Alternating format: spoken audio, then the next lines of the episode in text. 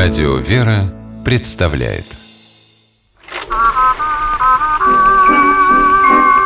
Домашний кинотеатр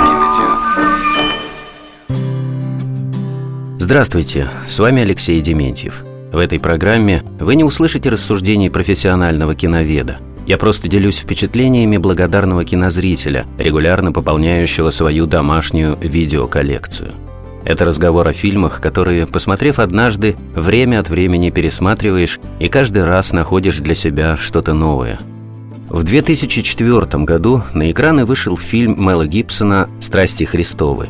Эта картина посвящена последним трагическим часам земной жизни Христа, описанным в Евангелии. Предательство Иуды, арест Иисуса, суд у Пилата и, наконец, казнь на кресте – Вопреки тому, что саму идею съемок игрового кино на такую тему многие кинокритики называли необдуманной и предрекали ленте провал в прокате, фильм «Страсти Христовы» стал одной из самых кассовых кинокартин в истории Голливуда. С первых же кадров полностью погружаешься в происходящее на экране. Туманная Иерусалимская ночь, оливковые деревья Гефсиманского сада – Иисус в невероятном душевном напряжении молится Отцу о том, чтобы горькая чаша страданий миновала его. Надо отдать должное актерам фильма. Роли Христа, Девы Марии, апостолов, Марии Магдалины они исполняют с максимальной деликатностью. Их реплики сведены к минимуму. Например, апостол Иоанн и Магдалина, ее сыграла знаменитая Моника Белуччи, вообще не произносят ни слова, и тем не менее выстраивают многогранные образы – Остальные актеры в фильме говорят на древних языках – арамейском и латыни. По замыслу режиссера, погружение в звуковую атмосферу библейских событий очень важно, поэтому картину нужно смотреть именно с субтитрами, а не в дубляже. Язык фильма не только усиливает впечатление от просмотра, но и позволяет услышать слова Христа, возможно, в том самом виде, в котором они прозвучали около двух тысяч лет назад.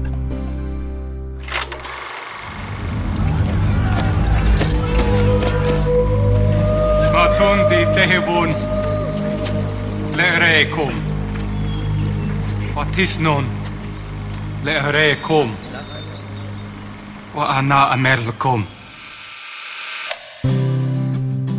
Сейчас мы услышали один из центральных фрагментов Нагорной проповеди Спасителя – заповедь о любви к ближнему, которая прозвучала в фильме «Страсти Христовы» на арамейском языке. Христос говорит «Вы слышали, что было сказано, возлюби ближнего твоего и возненавидь врага твоего. Я же говорю вам, любите врагов ваших и молитесь за тех, кто гонит вас. Ибо если будете любить тех, кто любит вас, какая в этом заслуга? Главное достоинство фильма Мэла Гибсона, безусловно, в том, что режиссер не вмешивается в новозаветный текст со своим видением, не дает событиям Евангелия своих собственных трактовок – Правда, в фильме есть короткие, домысленные сценаристами вставки. Сцены из детства и юности Иисуса, но они совсем не противоречат евангельскому смыслу. Даже пейзажи в фильме настолько правдоподобны, что диву даешься, когда узнаешь, оказывается, съемки проходили вовсе не в Израиле. Декорациями к фильму послужили каменные улицы древнего итальянского города Матера. Но на экране их не отличить от узких улочек Старого Иерусалима. В доме, расположенном на одной из них, прошла тайная вечеря. В фильме необыкновенно выразительно воплощен один из ее моментов. Сцена, когда Христос завещает апостолам вкушать хлеб и вино как свои тело и кровь и устанавливает тем самым таинство причастия, Евхаристию. Возьмите это и съешьте. Это тело мое, отданное ради вас. Возьмите это и выпейте. Это кровь моя, отданная за вас, за многих, ради прощения грехов. Сделайте это в память обо мне. Кинокритики обвиняли Мэла Гибсона в натуралистичности изображений мучений Спасителя.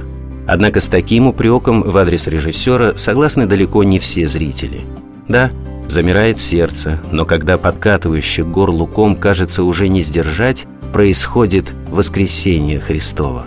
И мы видим, как гробницу заливает яркий свет, как оказываются пустыми погребальные пелены. Эта финальная сцена в фильме, безусловно, самая сильная, до мурашек по коже. Мел Гибсон говорил, что снял фильм «Страсти Христовы» для того, чтобы к людям вернулась способность сочувствовать, любить и прощать. И, кажется, с этой сверхзадачей режиссер справился. С вами был Алексей Дементьев. Смотрите хорошее кино.